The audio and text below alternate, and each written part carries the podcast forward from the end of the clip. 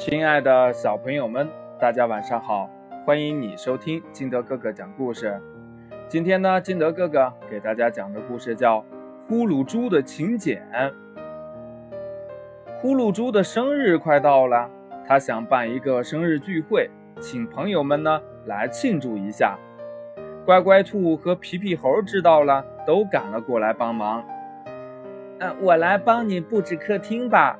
乖乖兔说。呃呃，谢谢，呃，请你帮我呃把这些气球挂起来吧。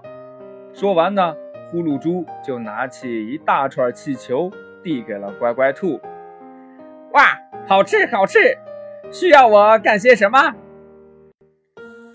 馋嘴的皮皮猴尝了一块盘子里的巧克力饼干后，咂咂嘴说：“呼噜猪。”指了指盘子旁的请柬，说：“嗯嗯嗯呃，要不你帮我送呃剩下的两张请柬吧？”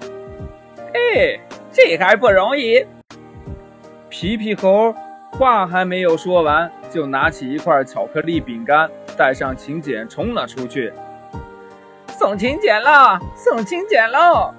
皮皮猴一边念叨着，一边打开请柬。看看要送给谁？这这该送给谁呢？谁知道？一看之下，皮皮猴傻眼了。只见一张请柬上写的是“白河鸟姐姐”，另一张写的是“床木雀妹妹”。哎这……这到底是谁呀？皮皮猴不知道该把请柬送到哪儿去，只好拿回请柬，回了呼噜猪的家。乖乖兔看到皮皮猴垂头丧气的回来了，觉得很奇怪呀。皮皮猴耷拉着脑袋，撅着嘴，把请柬塞给了乖乖兔，说：“，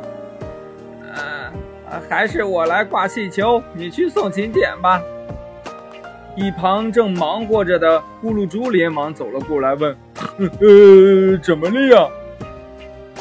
皮皮猴挠挠头说：“请柬上的人我不认识呀。”呼噜猪看了看请柬上的字，脸忽然变得通红了，连忙说：“呃呃，这这这怪我，呃，是我太马虎了，把字写分开了，我再重新写两张。”说完呢，呼噜猪拿起笔，又认认真真的写了两张请柬，递给了皮皮猴。